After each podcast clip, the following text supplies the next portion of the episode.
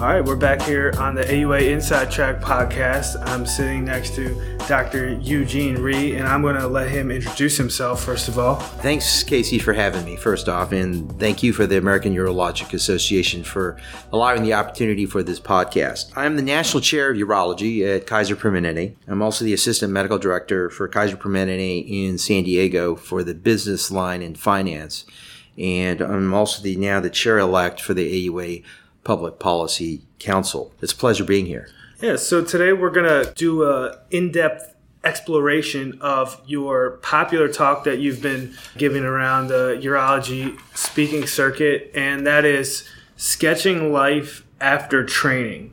So we want to go into kind of some of the salient points of that talk in this podcast. But first of all, take us back to when you were a resident and what type of practice you might think you were, were going to be entering. Yeah, so when I became a resident, I wanted to go west. I actually finished up at Emory University, and uh, I thought, you know, being in the South for a long time, meaning eight years, I was ready to head out west, as they say, go west, young man, and see see what's uh, what it's like. So it's a really exciting time for you all.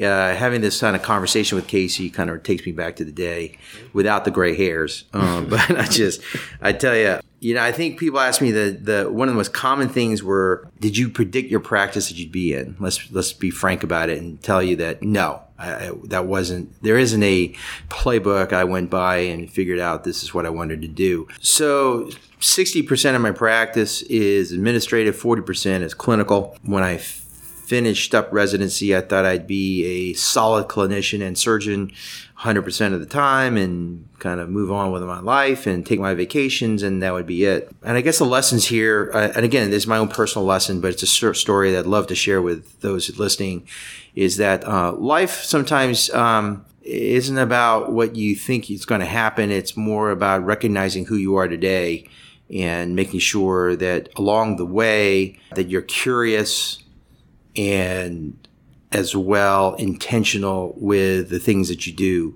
We'll get more into it later, but I I do remember um, hearing a talk from uh, a big business guy named Jack Ma, who was the head of Alibaba, who had said that um, in your twenties, you're allowed to fail and fail early, and, and people cut you a break, just like a resident. In your thirties, um, here's where you got to make rubber meets the road. You got to kind of make decisions based on your experience, and people start to say, hey, you know, this kid's got something.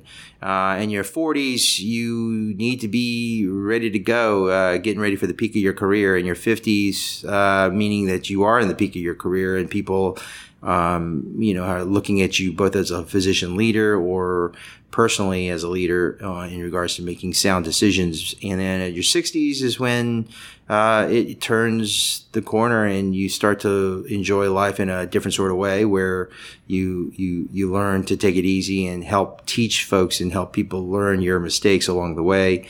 Um, and I think in your seventies is, of course, the time to really enjoy the fruits of all that labor. So um, that being said, uh, yeah, I'm not, I had no idea the practice I'm in would be where um, where I would be running large groups and small groups and trying to help people, um, inspire them, give them vision, and help them execute. Uh, but that's what I seem to be doing a lot more now than ever before. Certainly. So do you want to talk about some of the advantages and things you do enjoy about the setting you find yourself in? Yeah. So the things I enjoy most is, first and foremost, and this is really, if there's anything out of this podcast that uh, listeners should get, is this. I get this a lot from uh, young folks to ask me, What what should we or should I do in regards to being successful in a practice? And that's number one, is be a good clinician. Excellent clinician. Excellent surgeon. Strive to be the very best. Uh, trust is the most fundamental core value for folks to feel like they can uh, lead with you or follow you. Um, trust is not uh, given, it's earned.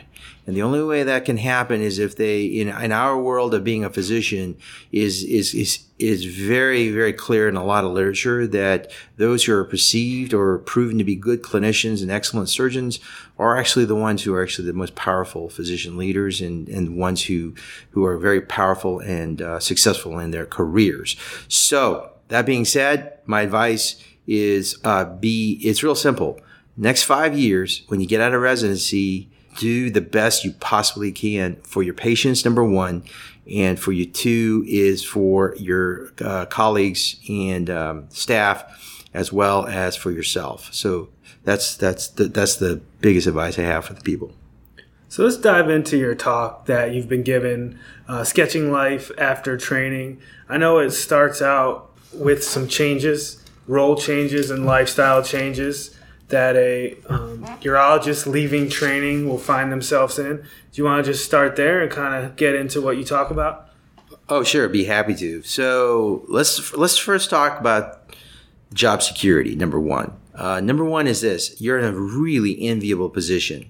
Uh, all you all are, as you finish up your residencies and training and fellowships and uh, maybe early in your careers in urology, is that job security is really, really obvious.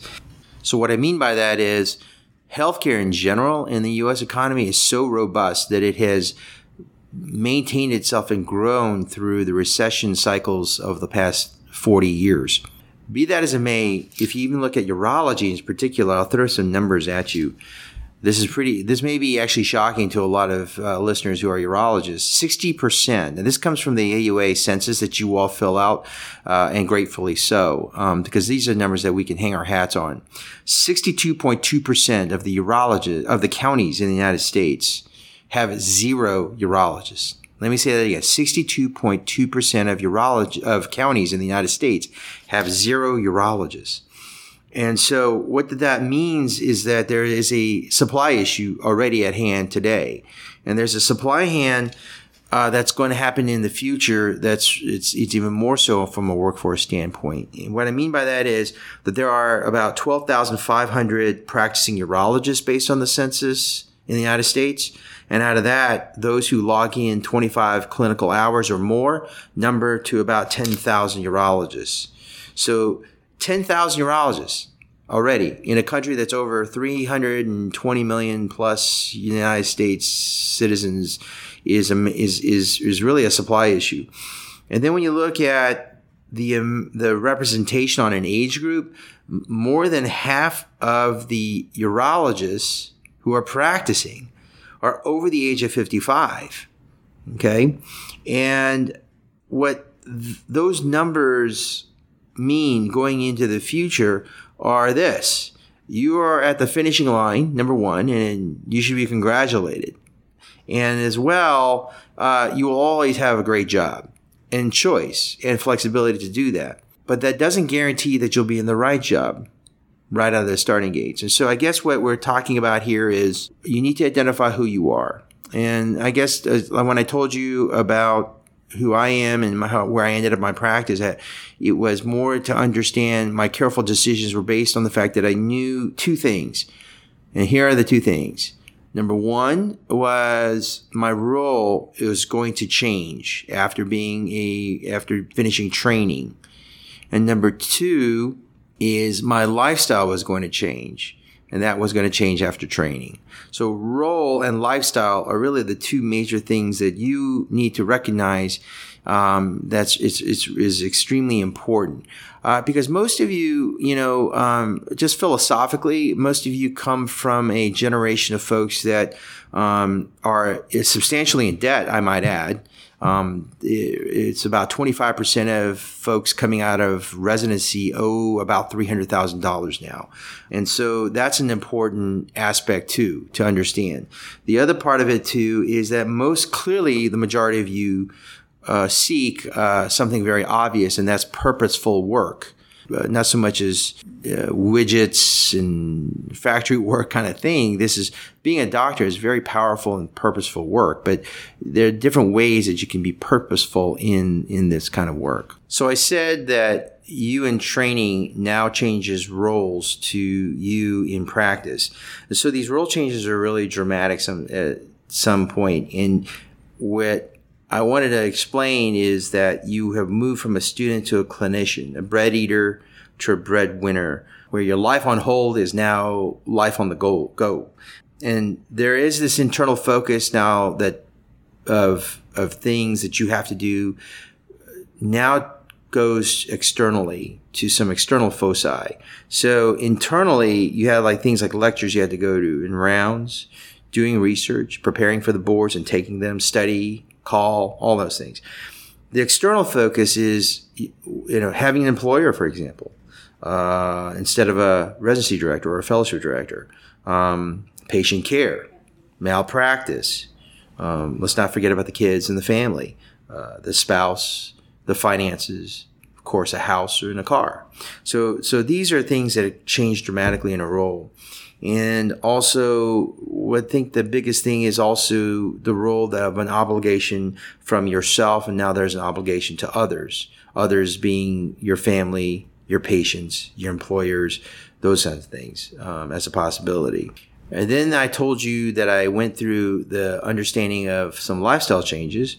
And the lifestyle changes are things like following an academic curriculum to creating your own life and a practice curriculum, having an academic community of advisors assigned to you, to having to assemble your own team, or having an academic system that determines whether you pass or fail as a physician, to having a life that's filled with unknowns, and having others approve of you and your work to determine your own happiness, worth, and legacy. And and that's really the big thing, is determining your own happiness, worth, and legacy is, I think, for me, uh, a lot about physician resiliency and how you build that.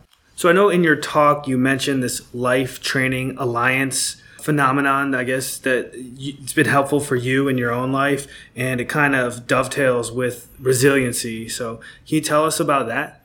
Yeah. So, Casey, what I'm getting at is how to prepare for these role and lifestyle changes. Um, I think what I tell folks is recreate uh, a sense of structure, safety, and certainty in your life to prepare for these changes of roles and your lifestyles. So creating this quote-unquote Life After Training Alliance helps assure physician resiliency. And what I mean by that is it's your own team. And your own team comes from within first. And that's really about your family as well, the mentors in your life. And these mentors may not just be professional folks. These can be a lot of different folks in your life. Uh, colleagues, uh, making sure that the finances are in order, that you maintain realistic expo- expectations there. And, and also as well, understand the role of professional organizations and being involved. Things like the A U A, um, extremely important um, in regards to uh, uh, feeling like you have an alliance to assure physician resiliency. So let's talk about the different type of practices that are out there. What goes into determining what practice setting might be a the best fit for you coming out of your uh, training? Yeah, that's a great question, Casey. And I always go back to uh, it, the answer, which I get asked a lot about, it is, is about which practice do you, do I do I go to? And I say there's really two things. Is this a good fit in regards to your professional goals? And is this a good fit in regards to your personality traits? The professional goals are really important uh, in the sense that uh, it, w- whether it's because you're in three hundred thousand dollars in debt, or because whether uh, research is an immense satisfaction for you and already you have publications under your belt, um, you know this is what makes you happy, this is part of your resiliency, your alliance that you've formed is really strength, strong in the academic sector, or are you the type that's very entrepreneurial and very independent, type A personality, um, it's my way or the highway, and you know you don't work well in groups. And uh, those are uh, things that are personality traits, as an example, that may not help you with the professional goals if you're on the wrong in the wrong practice. Yeah. So my experience personally is in sort of the employment sector. And just to give you, so I, I let the reader uh, listeners know that there were more than half of the urologists are employed, and I think they're doing this because really um, the decision to become a salary physician Um, can be seen as one way to escape the increasing administrative burdens, um, achieving a more satisfactory lifestyle, if you will, and uh, especially in a really ever-changing healthcare environment that's it, that's in, in a state of flux right now. So uh, it's not so much as panic mode, but I think that uh, physicians are looking to give me take the much of the burden of uncertainty away from me so that I can practice medicine the way I know how to. And being a urologic surgeon, uh, it's important that I can continue to do the things I invested all this time, energy, and effort in. And I think that's what is the appeal in regards to the employed sector. In addition, there's some financial uh incentives, which is, for example, I mean, you can get a signing bonus. If I told you there's a supply issue, so signing bonuses are pretty robust as well. A built-in retirement plan, lack of uh, administrative issues, um, you know, who's hiring and firing. I mean, human resources is a tough gig if you're a business owner. Um, in addition, billing and collecting, rent and overhead, daily operations. This is these are the things that I think doctors are ill prepared for uh, after training. Then there are some disadvantages, right? And some disadvantages are, um, you know, uh, again, it goes back to personality traits. If um, you have to be understood that, you know, this is corporate culture. So do you are you good with understanding there's a hierarchy and not being in charge, uh, being told who you'll see, how many you'll see, when you'll see them? The possibility that uh, even you, that your income can be changed, compensation structures can change, compensation models can be introduced ownership without you. Ownership, yep, you mentioned ownership can change um, as, as far as that's concerned. Uh, being judged by metrics. I mean, I think that uh, I think all physicians were. were What's happening in healthcare today is where metrics are a big deal now. It's being, it's no matter where you go, you're going to be measured, um, both on the quality and the patient satisfaction measures. And this is all part uh, and parcel for how you are compensated, pure and simple. So um, the incentives have changed from yesterday's doctor to today's doctor. And uh, as a urologist, um, climbing the corporate ladder and career ladder, Um, is going to be, I think, uh, challenging if you if you're in the wrong sort of environment based on your professional goals and personality traits. Medscape came out with a recent survey that you discuss as part of this Sketching Life After Training talk, and it pointed to the fact that employed urologists, uh, I was looking at the compensation for your average employed urologist versus a self-employed urologist. And self-employed urologists, this survey indicated, um, were making fifty thousand dollars more a year on average than employed urologists. Can you talk about that at all? Sure. Uh, there's no denying, uh, at least I've seen on multiple compensation data from people like M G M A, Sullivan and Cotter. These are finance, uh, physician compensation firms that mm-hmm. specialize in, in this kind of detail. Um, it, it does appear that uh, self-employed, uh, independent practices do make more um, as individual urologists. Um, that being said, though, um, the other statistics I also give is that in the employed model, um, the seventy-two percent of urologists are under the age of forty-five in the employed model, which, mind you, is more than half of all urologists in the country. Yeah. So it's a younger population that is definitely moving toward an employment model of care. And why is that? Even That's the question. On average Even after less, right? So because I think money is not important. As as important as it is to, I mean, it just depends on your, again, what I told you, professional goals and your and and how they meet with your lifestyle and your personality. But it, it's pretty evident to me that um, there are generational attitudes that are different amongst urologists towards employment, um, and that's certainly this data speaks for itself. Um, uh, and a lot of it's because of the economic uncertainty with physician reimbursements going on in the world today, um, decline in professional fees, the ancillary income challenges, the investments aren't as robust as they once were, um, hospital bundle payments that are now part of federal law now in terms of reimbursement. These are all things that are really challenging um, how I think it's going to even the scales. But more importantly is, is the administrative burden and the regulatory burden and the management of urology really, to me, I think is unappealing for a lot of these young urologists. And so they want to, to me, what you're taking is that cost. I mean, that differential is really replaced by the freedom to explore what these urologists really find meaningful in their lives. Um, that may be professional or personal, but what I do see is a generational difference with Um, are folks in my younger, look, I didn't practice uh, nineteen urologists, and, and the younger folks clearly have, uh, one, one urologist goes to Guatemala, another one, you know, goes to Africa, Um, you know, another one, you know, does uh, uh, low uh, low socioeconomic um, housing and helps out with uh, medical care there. I mean, these are all things that really um, are extremely important to them. And uh, in an employment model, they get the time off.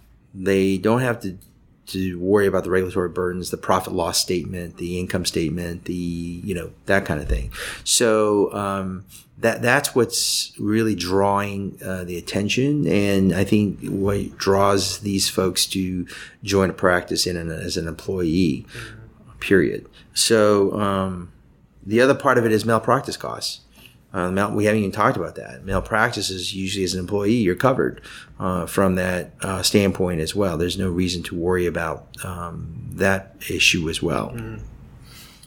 So let's talk about technology and how it's changed so drastically in the last, really, you know, thirteen years yeah. since even the iPhone came out. And you were telling me earlier before we turned the microphones on here that you didn't even have a cell phone when you were a resident. So, you know, oh, so you want to tell that story? Eh? I had to throw that in there. yeah, just so. to, to take some shots at you. But um, no, but the, the the speed of which technology is evolving, you know, how does that impact healthcare, or what do we know? Oh, for sure, right? So, I mean, unless you lived in a hole, uh, things, look, we, we call it the, we're, we're in the midst, and we're all very grateful for it. I'm going to tell you, to be in midst of the, what I call the fourth industrial revolution. Uh, you know, the steam engine, electricity, you know, whatnot, manufacturing, these are all like life-changing events over generations. Ours is in the digital technology. And so don't think for a second healthcare is not front and center with it. I think that we're clearly uh, at a uh, front row seat. And to be honest with you, we're, we're actually the players on the field. Um, what I mean by that is healthcare right now is exciting. It's innovative. Um, a lot of different players who are coming into, uh, who are coming in saying, look, um, you know, we'd like to be the ones who deliver care in a different sort of way. And what I just said in the beginning of this podcast is that one thing's for sure, there's not enough of us around. But if, the one thing I want to urge our listeners is to say is this, uh, don't pigeonhole yourself in some ways to employment models or independent practices or academic, you know, research, that sort of thing. Um, there are other opportunities, uh, for sure. In the industry, uh, many people are looking at ways of, uh, in, in engaging urologists to deliver the care in ways that, um, are really offering access, convenience. It's more consumer metric, consumer centric, than patient. Like the, view the patient as a consumer, right? So um, urologists are prime for that because, frankly, urologists, um, in my mind, um, just uh, just as a personality, we always think out of the box, and we're very dynamic folks. And I think that um, uh, I'd love to see urology leaders be involved in telemedicine. Be involved in ways to deliver care that's alternative to answer the call to the fact that we just don't have enough urologists out there, period. And so I encourage the listeners uh, coming out of this, it's a very exciting time. You, you all are, I'm envious, really am, because I, to Casey's point, I didn't have a cell phone. When when we were residents and when we had to go to a restaurant, and when you're on call, you had to like let the front you had to let the front desk uh, uh, the hostess know that um, you know uh, you know where I was sitting if I was called and I needed to know where a phone was. So um, life has changed dramatically over not less than fifteen years ago. So it's great.